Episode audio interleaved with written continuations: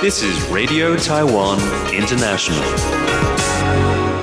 Welcome to the news on Radio Taiwan International. I'm Jake Chen, coming to you from Taipei, Taiwan. We begin with a look at today's top stories.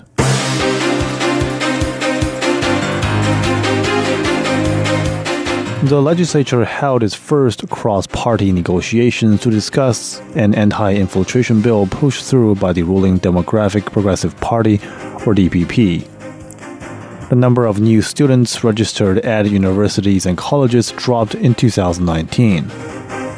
The Environmental Protection Administration, or EPA, has announced a new plan to help breakfast shops across Taiwan reduce cooking fumes.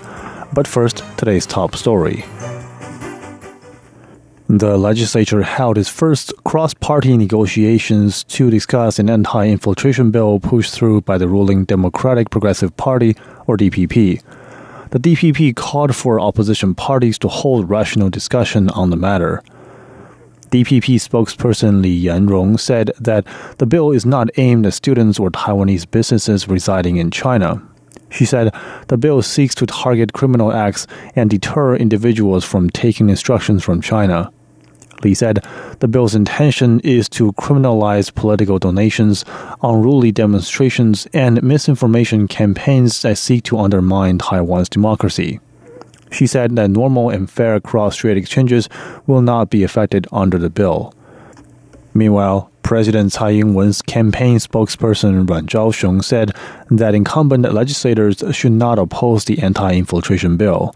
He said that they should express their determination to safeguard national security by supporting such bill. The number of new students registered at universities and colleges dropped in 2019. That's according to the latest figures released by the Education Ministry on Friday. The figures show the registration rate for many universities dipped below 60% this year. The ministry said that all higher education establishments with registration rate below 60% for 2 consecutive years are required to submit plans to boost enrollment, or they could face punitive measures such as partial or complete suspension of subsidies.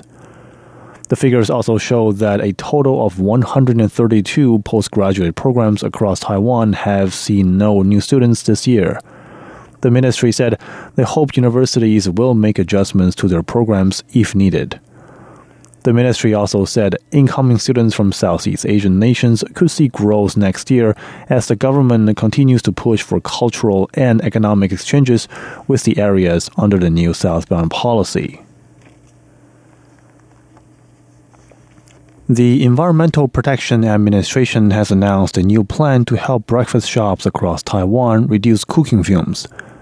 EPA officials said on Friday they will select 100 breakfast shops across Taiwan to provide technical guidance to.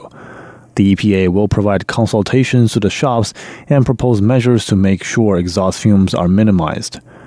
EPA officials said their goal is to improve the air quality and environment around Taiwan.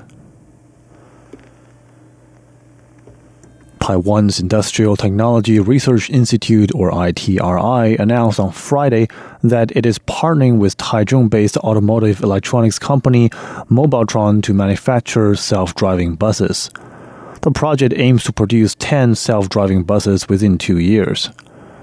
The buses will be made from hardware and software derived from 14 different domestic suppliers. The ultimate goal is to establish a reliable production chain for self-driving vehicles in Taiwan. MobileTron has already invested 160 billion new Taiwan dollars into developing self-driving bus technology. The company will dedicate a 43,000 square meter facility in Taichung Harbor to the production of the vehicles. The first self-driving bus will be completed in the first quarter of next year at the earliest. Linkou Chang Gung Memorial Hospital has unveiled a new way to identify MRSA, a classification of deadly bacteria that is resilient to medicine and difficult to treat. Staphylococcus aureus is a deadly bacterium that infects millions of people worldwide each year. MRSA is a particularly dangerous strain of this bacterium due to its resistance to antibiotics. Linkou Chang Gung Memorial Hospital announced that they found a way to predict cases of Staphylococcus aureus infection that might contain the MRSA strain. Doctors say that they used AI technology and big data to determine whether the patient has been infected with the superbug. It has an accuracy rate of 80% and will allow doctors to make more accurate decisions when administering treatments. That's important because if doctors use antibiotics that are too strong when treating infections, it may lead to more strains of medicine-resistant bacterium. Doctors say they hope the new method can be approved quickly and use it to build a database to combat superbugs.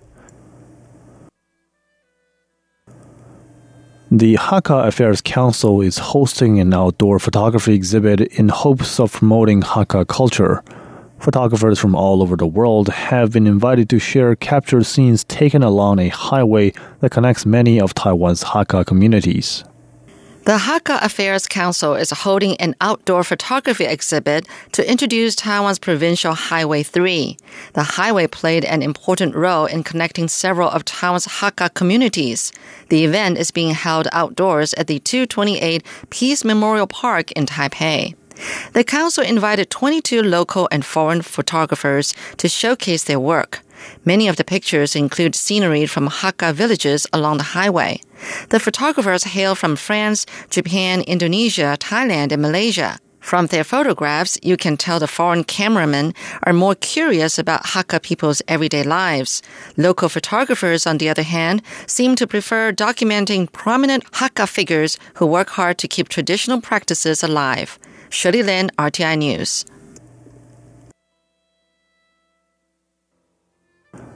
The U.S. State Department urged China to refrain from using coercion as a tactic in its dealings with Taiwan on Thursday. That comes after a Chinese aircraft carrier passed through the Taiwan Strait earlier that day. Washington said that Beijing should not engage in activities that would jeopardize the security, social, or economic systems of Taiwan. A U.S. official said that Taiwan is a reliable partner, a democratic model, and a force for good in the world. The official said that peace and stability across the Taiwan Strait are of interest to the U.S. The official called for constructive dialogue between Beijing and Taipei. According to Taiwan's Defense Ministry, this was the sixth transit through the Taiwan Strait made by a Chinese aircraft carrier since 2017. The maneuver comes during a sensitive time with just over 2 weeks left until Taiwan's next presidential and legislative election on January 11th. Listen! Are you listening? This is the sound of my country. This is the sound of Taiwan.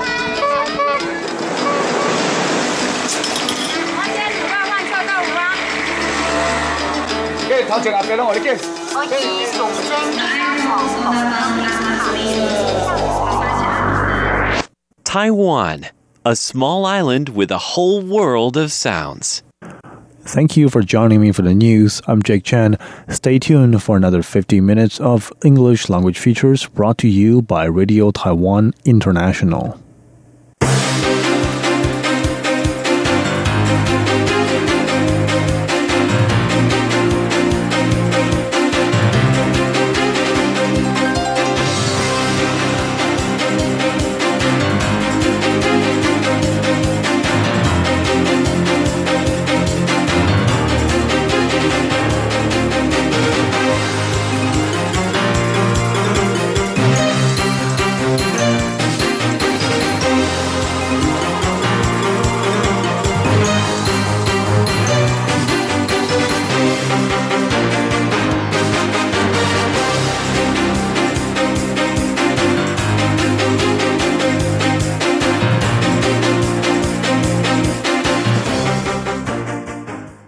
What do you know about Taiwan?